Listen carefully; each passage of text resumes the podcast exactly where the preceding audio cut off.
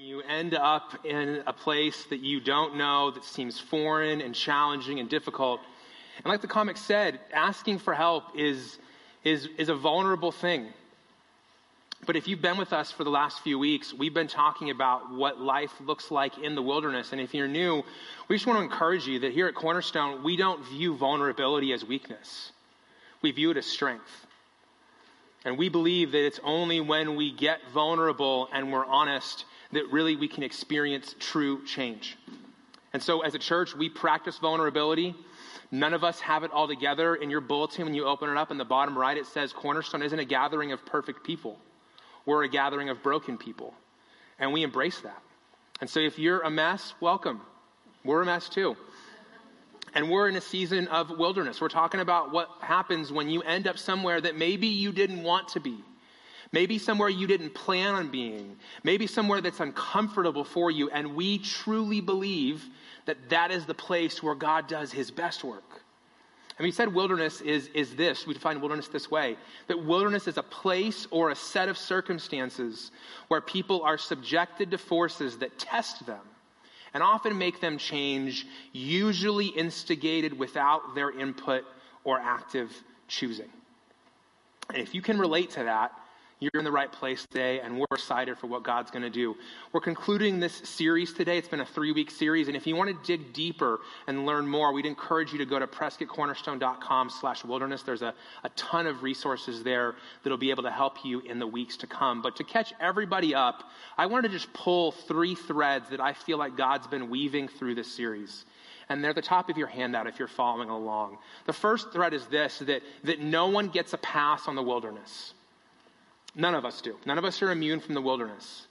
And, and we often tell ourselves, man, why is this happening to me? Why am I going through this? I, I go to church, or I'm a good person, or I follow Jesus. None of those things give you a pass through the wilderness. Everybody goes through the wilderness. And if you haven't gone through it yet, good for you. It's just coming for you sometime in the future. It's going to happen to all of us. Number two, the second common thread in this series I've noticed is that God doesn't waste the wilderness.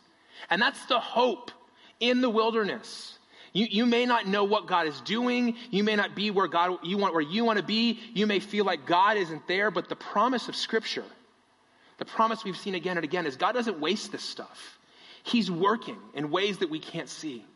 And then number three, the wilderness connects us. If you're new here, you may have walked in today and said, Man, I don't, I don't have anything in common with these people here. Oh, contraire. You do, because they've been in the wilderness too. And we often connect around things that we feel like we're strong in hobbies, passions, gifts, abilities.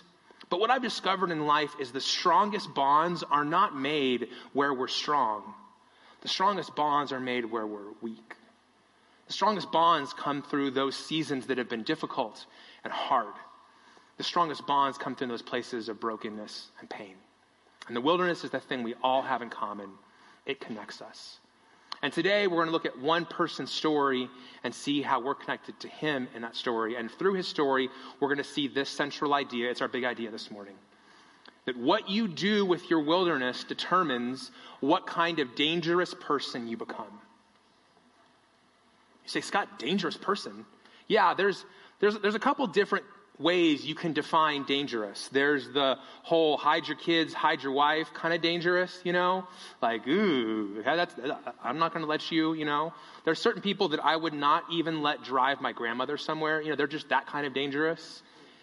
And then there's another kind of dangerous that isn't bad, it's good. You know those dangerous people that you don't get in between them and where they're going? Maybe they're the kind of people that our enemy Satan says they're dangerous to him. They're the kind of people who've been through something and it's changed them in a good way. And what we do with our wilderness determines which kind of dangerous person we're going to be. And as I said, we're going to learn this from a person's story, and that person is Elijah, and his story is recorded in the book of 1 Kings, beginning in chapter 17. So if you have your Bible, I'd encourage you to open it up or turn it on. 1 Kings is in the Old Testament, it's after 2 Samuel. And ironically, it's before Second Kings. And and, and Elijah's story takes a long time to tell, and it's a, a massive story. And you might think, are we going to read all those verses? No, we're not going to read all those verses today. I encourage you to go home and read them because there's some great stuff there. But we're going to look at some key moments that happen in these three chapters in Elijah's story. And through those passages, we're going to learn four lessons, both from Elijah's experience in the wilderness, but also from his experience on, on a mountaintop, because those are both part of our stories too. And the first lesson we learn is this that the wilderness invites us into a new way of relating to God. When you go through the wilderness, what, what happens is God begins to invite you into a new way of relating to Him.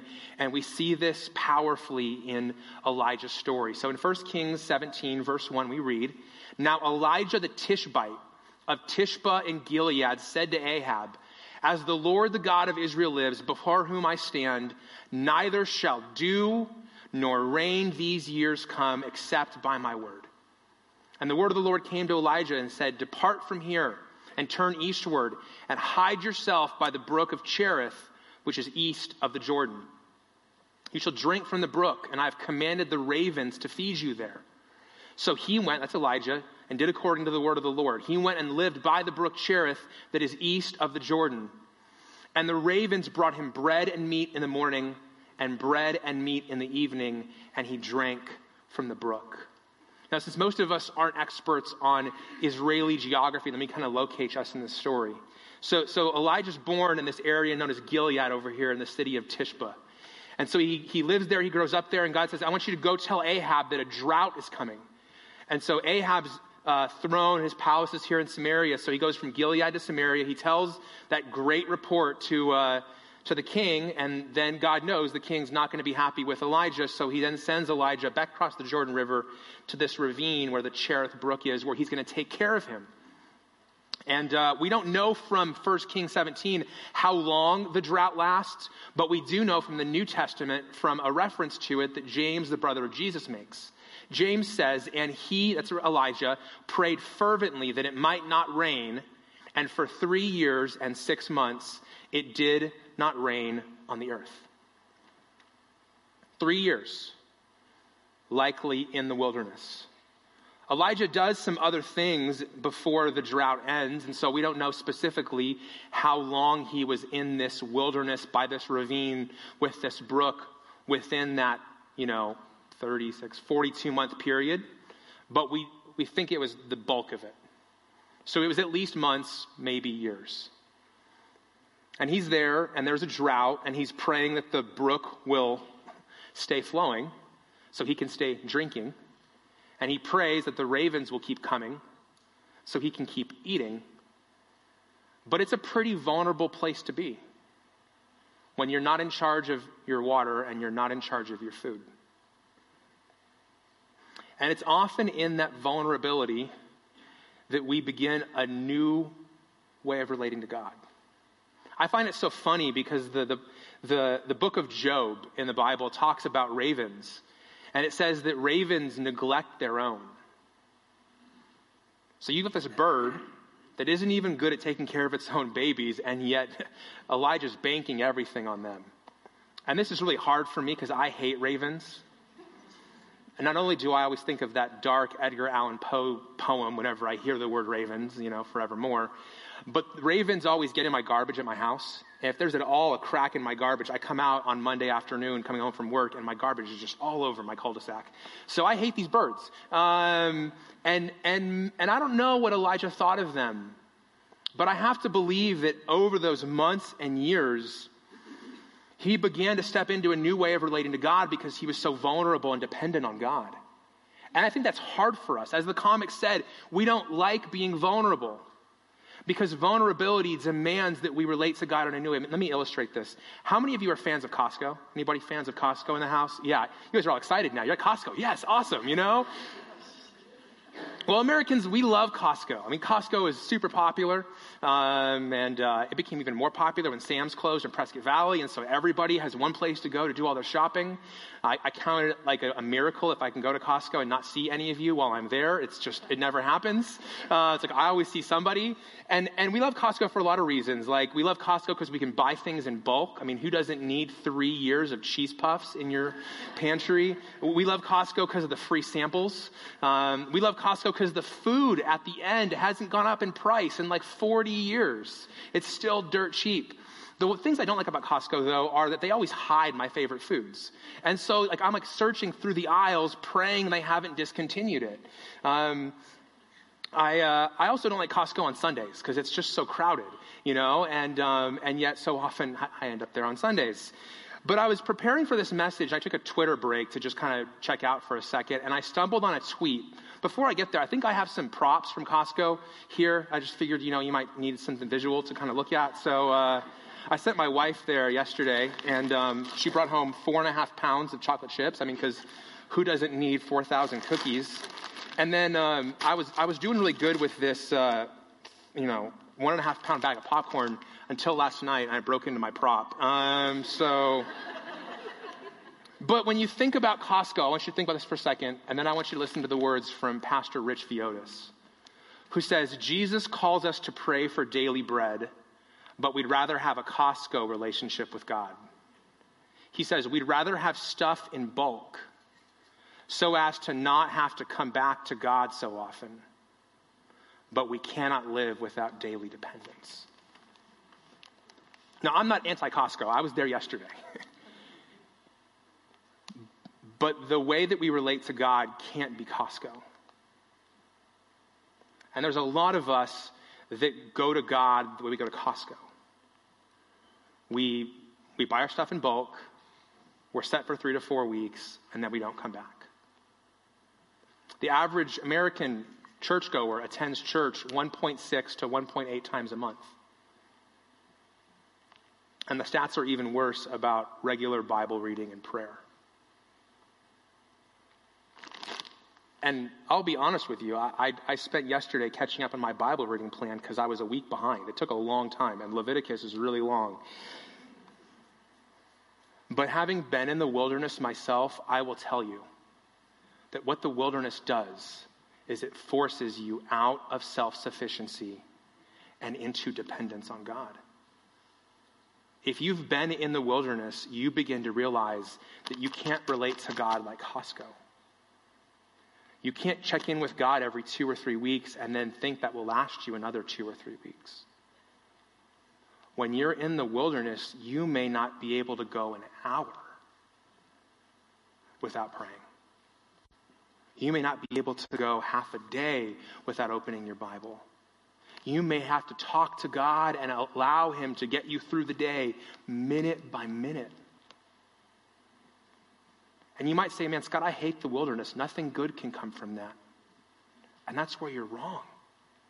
Because what the wilderness can do is it can shift you from relating to God like Costco to looking to Him for your daily bread. This is why the Lord's Prayer says, Give us this day our daily bread, not our Costco bread. Because if we related to God for Costco bread, we would buy four loaves and not need to see Him for four weeks. But God wants us to relate to Him like Elijah did the ravens in the, in the brook, where morning and evening he knew that if God did not send bread, he wasn't going to eat. And so many of us would say that I'm a follower of Jesus, but if truth be told, we're far more reliant on ourselves than we are Jesus. And when we end up in the wilderness, God begins to invite us to a new way of relating to Him, not because we can, because we can't get through the wilderness without that. And if you've been trying to, to get by with God like you get by with Costco, you may be able to sustain that for a while until you hit the wilderness. And then you're going to need a new way of relating to God. Number two lesson from Elijah is that the wilderness builds bold faith.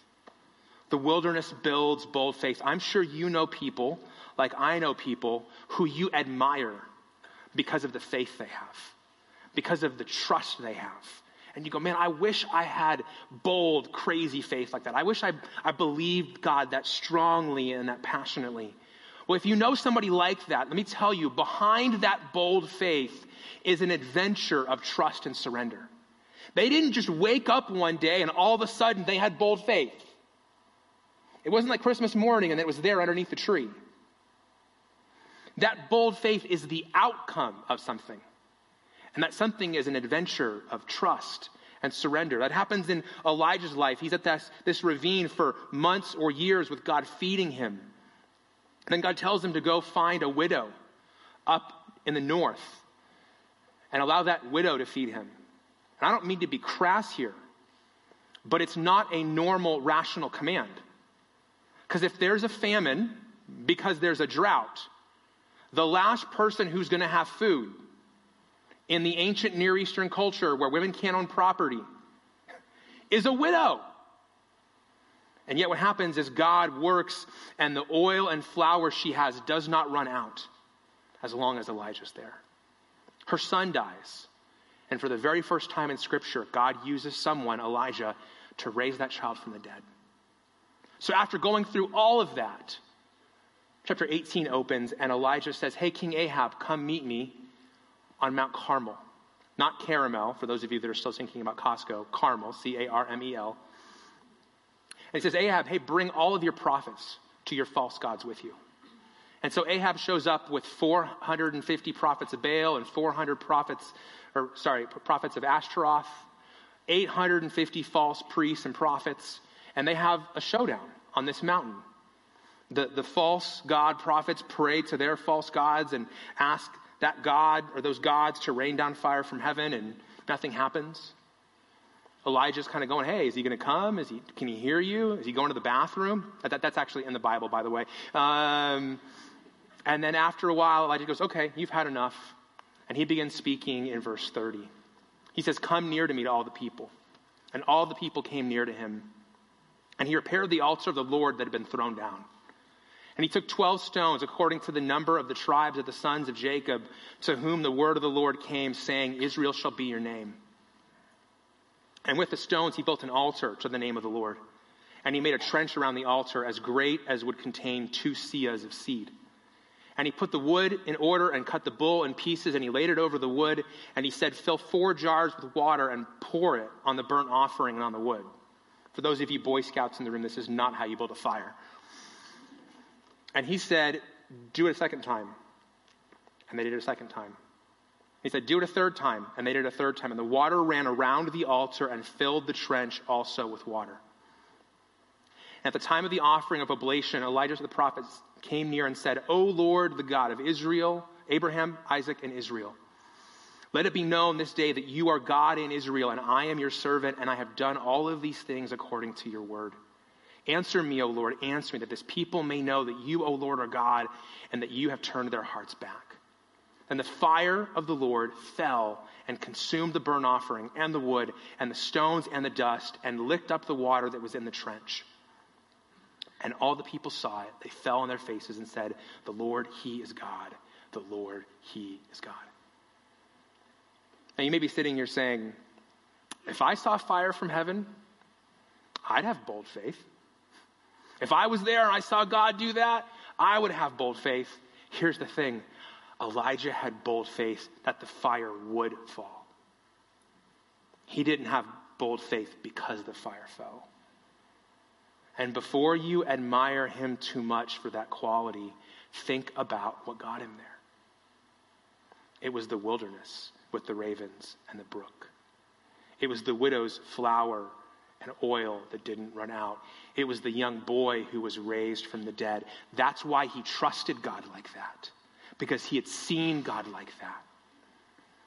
And that kind of trust, friends, it isn't built overnight and it's not built in the light. It's not built in the places where we are comfortable. It is not built in the places where we are self sufficient. It is not built in the places that are easy. It is built in the places that we don't want to be and that we don't like going, and we pray to God, get me out of here now. And so the next time you see somebody and you go, man, I admire their faith, I want their faith, just beware that if God is going to build that faith in you, He's going to take you through the wilderness on the way. And if you're in the wilderness now, allow God to build that faith in you now for what is going to come later. This is why in this series we've said again and again that we're trying to take a different perspective on the wilderness because our natural default is to view these seasons as weakness and to be avoided. And this is why John Mark Comer says the wilderness isn't the place of weakness, it's the place of strength. And so you may not feel strong when you're in the wilderness. You may not feel strong when you're vulnerable. You may not feel strong when you're going through adversity, but God is building strength in you if you will turn to and depend on Him. And that's why I said, what we do with our wilderness will determine what kind of dangerous person you become because Elijah is a dangerous person to Ahab and Jezebel because of who he became in the wilderness, and you can become a dangerous person as well. If God can do the same thing in you in the wilderness he did in them. But Elijah's story is far from over. Number three, the wilderness changes our pace. So this, this is like a high moment in the Old Testament. This is like the moment that everybody knows about, the, the showdown on Mount Carmel in 1 Kings 18. But most of us don't keep reading for what comes after. 1 Kings 19, it says, Ahab told Jezebel all that Elijah had done and how he killed all the prophets with the sword. That's what happened after the fire fell.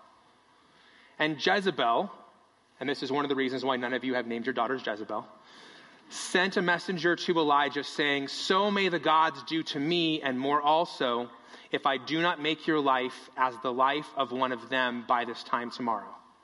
Translation, he's about to lose his head. So the scripture is very blunt and profound. Then he was afraid. And he arose and he ran for his life and he came to Beersheba, which belongs to Judah, and he left his servant there. And he himself, Elijah, went a day's journey into the wilderness, and he came and sat down under a broom tree. And he asked that he might die, saying, It is enough now, O Lord, take away my life, for I am no better than my father's. And he lay down and he slept under a broom tree.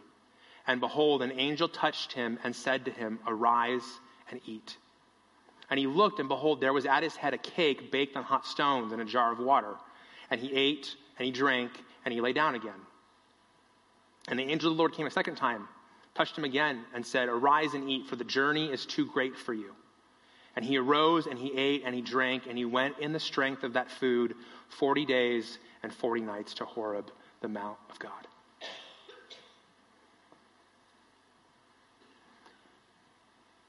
He had just watched fire fall down from heaven. He'd watched God show up in the most miraculous way. And in about this much scripture, he went from being on the mountaintop and in the miracle to in the wilderness asking God to kill him. This is why I began by saying that none of us are immune from the wilderness. Because we say, well, I'm a, I'm a good person, I go to church, I, I give to the church, I serve. I should be immune from suicidal thoughts. No. I should be immune from depression and anxiety. No. I should be immune from these dark experiences of wilderness and pain. No. Because if Elijah can forget, we can too. If Elijah can struggle, we can too. Elijah can find himself there saying, God, just take me, I'm done. We can too. And this is why it is so important for me to say this, and please do not miss this. There is a myth that is alive and well in the world, and especially the church today. That the longer you follow Jesus and the more devout you are, the more immune you are. And that's not true. In the middle of the Bible, the book of Psalms is, is filled with verses that we never read. Like Psalm 31 9, where David says, Be gracious to me, O Lord, for I am in distress. My eye is wasted from grief, and my soul and my body also. For my life is spent with sorrow, and my years with sighing. My strength fails because of my iniquity, and my bones waste away. What the wilderness does is it begins to expose these struggles and feelings and experiences in our lives. And the scriptures were given to us not only to point us to the hope we have in Jesus Christ and the gospel, but to remind us that we aren't alone. That's why in James 5, the brother of Jesus says, Elijah was as human as we are.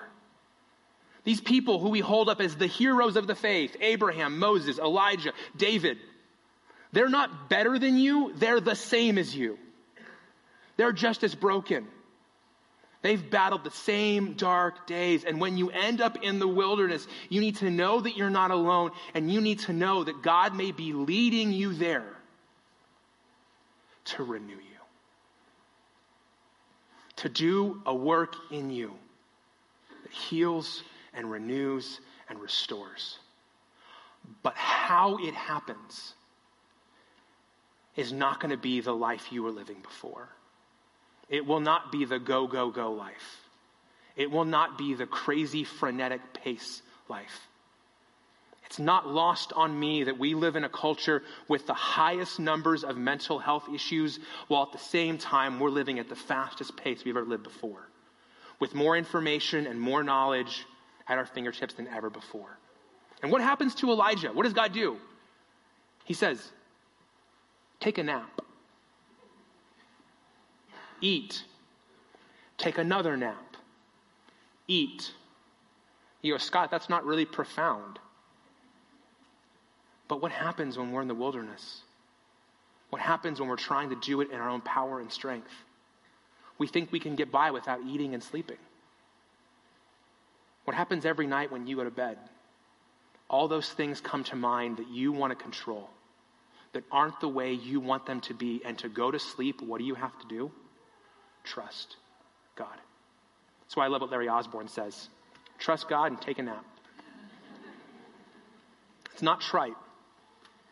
Because when I've been in my seasons of greatest anxiety and overwhelm and panic, the last thing I could do is sleep because to go to sleep would mean that I'm trusting God to control stuff while I'm out.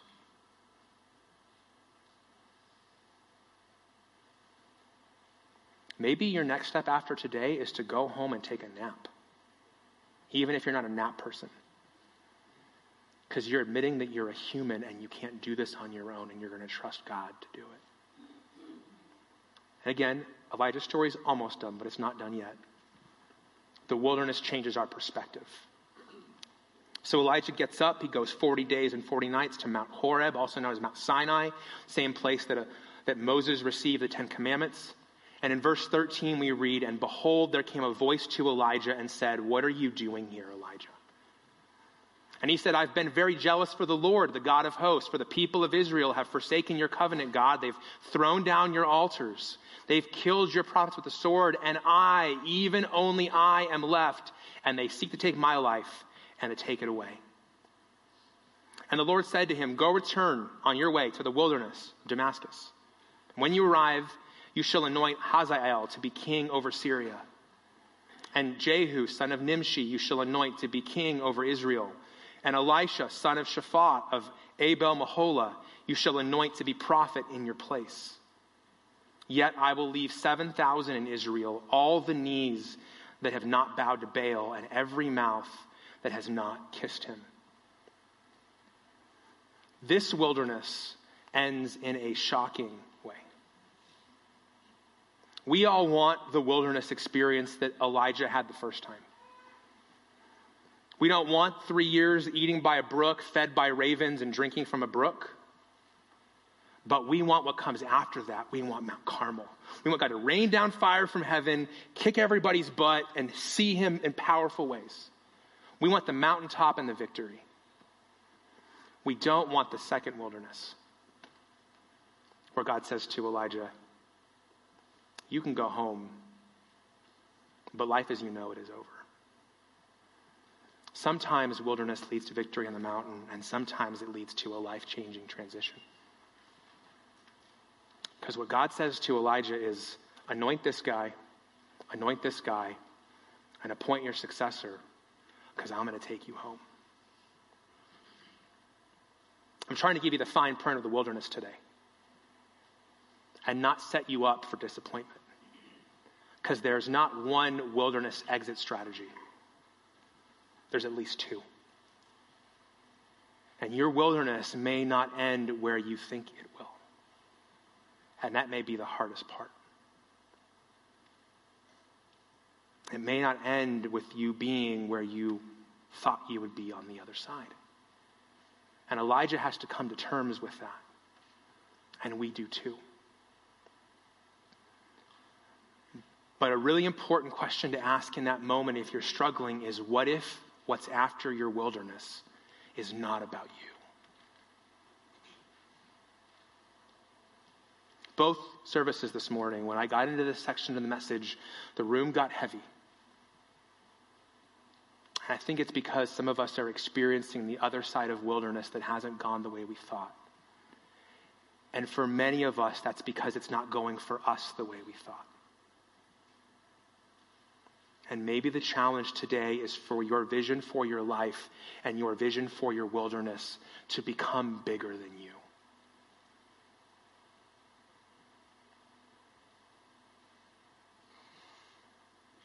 I'm not going to be the last pastor of Cornerstone Church, likely. Somebody's going to be here after me. Somebody was here before me. The kingdom of God's been alive for a lot longer than any of us have been alive, and it probably will be alive after we are too, I think. So, what if your wilderness isn't about you? What if God's doing something in your wilderness that's bigger than you? You know, Elijah had some great miracles raised the dead, fire from heaven. Guess what? Elisha, his successor, did twice as many miracles as he. What if Elijah's best miracle was raising up Elisha? What if the work of your wilderness is not your life, but whose life you touch, who lives on after you? Can your ego handle that? Can my ego handle that? And this is what's so great about Elijah's story. He died 2,700 years ago. And guess what? He's still impacting lives today. I'm not saying we're going to be around for 2,700 years after we're gone. But what if God used your story like that? What if God worked through you like that? For you to embrace a view like that would require you to see the world like the Incredibles. It's a great movie, by the way. Sequel's pretty good too. But in The Incredibles, there's this scene where they all need new costumes. And so they call this little woman named Edna, and Edna is going to make them new costumes. But before she does, Edna has a rule. If you remember the rule, yes, no capes. Edna shows a highlight of all the superheroes who've died from unfortunate cape accidents. Here's the thing I think a lot of us go through life like we have a cape on. Like we're superheroes. Like we can do it all on our own. Like we don't need God and we don't need people. But, friends, I don't have a cape on. And you don't have a cape on. And you don't have a cape on. And you don't have a cape on And you don't have a cape on, and you don't have a cape on. This is a cape free church.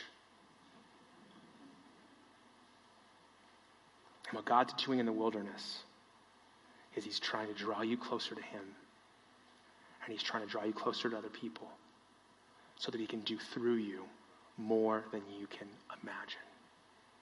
And somebody who's been helping me to see that, I'm going to invite on stage right now. So this is Elizabeth George. Why don't you welcome her to the stage?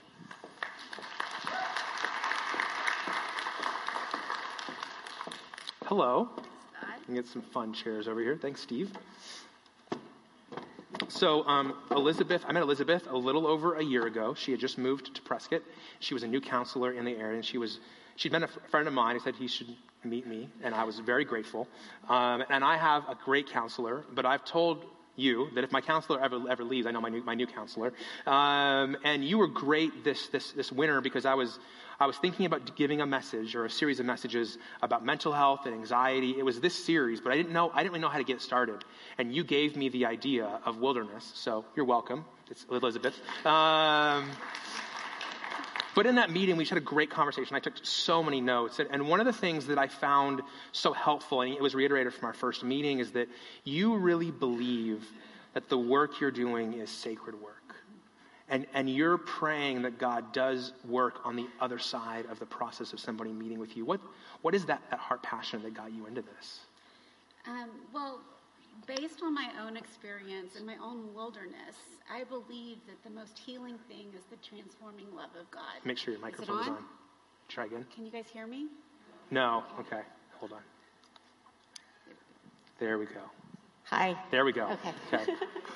so, um, what made me passionate about this is the fact of my own wilderness experience and the way God met me there. And what I believe is that the most healing thing is coming in contact with the transforming love of God. And through our life, He does it in new and different ways. Um, and He is continually disrupting us to take us to a place where we know His love in the places where we're wounded or the places where we haven't let Him in. And that's not only happening in the lives of your, your you know, clients, that, that, that's what happened in your life that got you into this. Absolutely. Um, when I started seminary in 1998, pretty soon after, it felt like my world fell apart. I, things were going on in relationships with friends, my ministry relationships were falling apart, and even a dating relationship, and I felt completely hopeless and unlovable. And a friend really encouraged me to get into counseling. And when I went that first time, um, and I just shared what I was going through with my therapist, he said, What's it like that God has called you into the wilderness to speak tenderly to you? That He wants to speak tenderly to you. And that changed everything. It changed my perspective of God and what I was going through. Well, when we were talking, um, one of those first times, um, you know, I, I, was in some ways kind of trying to figure out how you saw the world. Because one of the things that I encounter is that there are some people who see an incompatibility in your world between faith and psychology. And yet you shared with me some of the ways that you bring those together and use them both to help people and you make sense of that. How does that work out for you? Um, well, I think, first of all, psychology is sort of the science of how we see ourselves and how we interact with the world. And I, I do think there's some good psychology techniques out there. Um, but for me, uh, it can't be apart from God's love. And I had a mentor um, share with me there are two perspectives to integrating faith and psychology. The first is where the gospel is the soil, and you add psychology on top of that. So the soil is the love of Christ for you and your identity in Him. And psychology goes on top of that. Or it can be psychology is your soil, and you add the gospel on top of it. And for me, based on my experience, there's no other way to do it than with the gospel as soil. And within that, we were talking that day, and one of the comments you made that I thought was just, you said it so succinctly. You said, emotions are not curses, they're gifts. Exactly. Unpack that, because I think for a lot of us in this room, we don't view the emotions we're facing as gifts. We think that they're terrible. Why did God give me this emotion? Um, how do you see that differently? Well, I think um, absolutely they're gifts. We were created to live in a perfect world, and because of the fall, we don't. Um, and whenever we feel sadness or hurt or shame, we either think, what's wrong with me or what's wrong with God? Um, but the reality is, the emotions show us that there's just something wrong, and they're actually invitations to lean on God.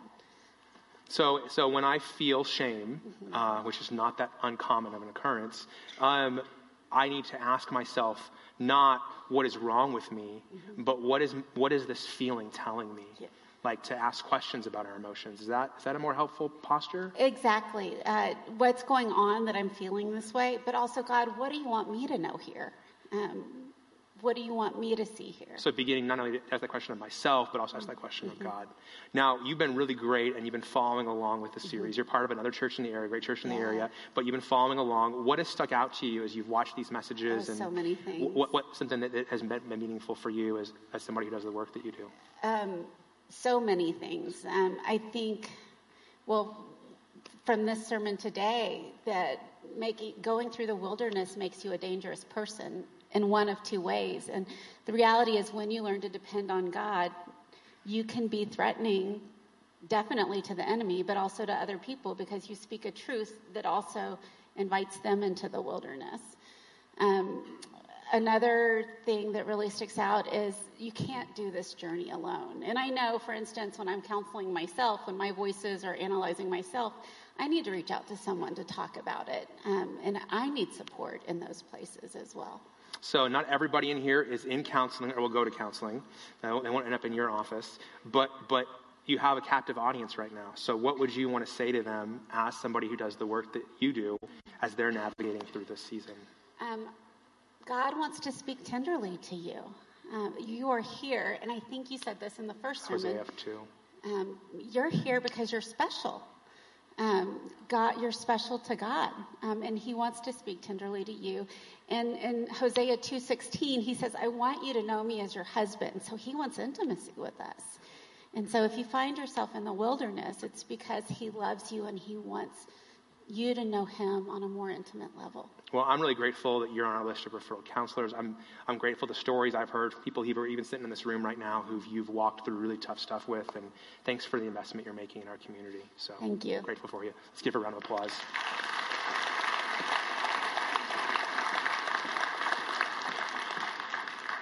As this series draws to a close today, I want to just direct you to some next steps this morning that I think you can take to kind of speak to this to today, but also the whole series. And the first one is this I just want to challenge and encourage you to intentionally and consistently draw near to God. That, that, that might not be your natural reaction or where you would start. It might be that you feel angry or God, at God or distant from God. But as we've said, this series is an invitation to draw near to God.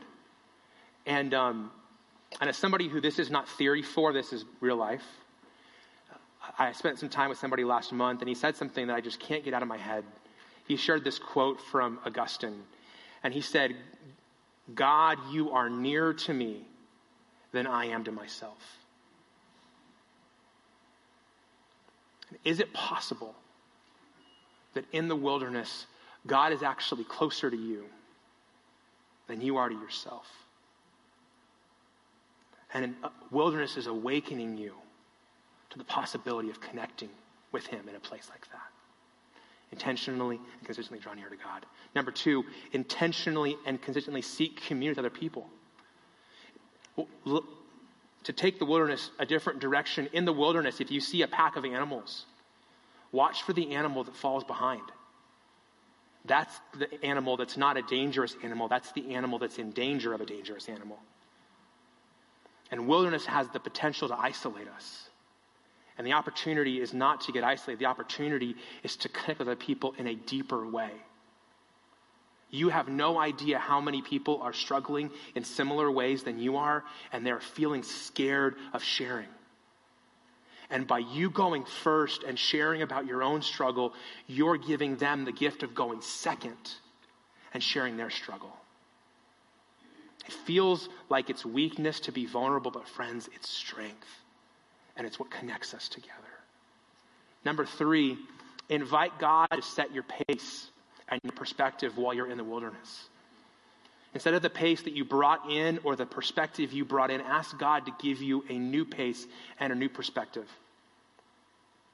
While you, you might think that I'm an expert on all this stuff, I'm learning just like you. I don't have all the answers. I don't understand God in all of his ways, but one thing I have discovered is God is never in a hurry.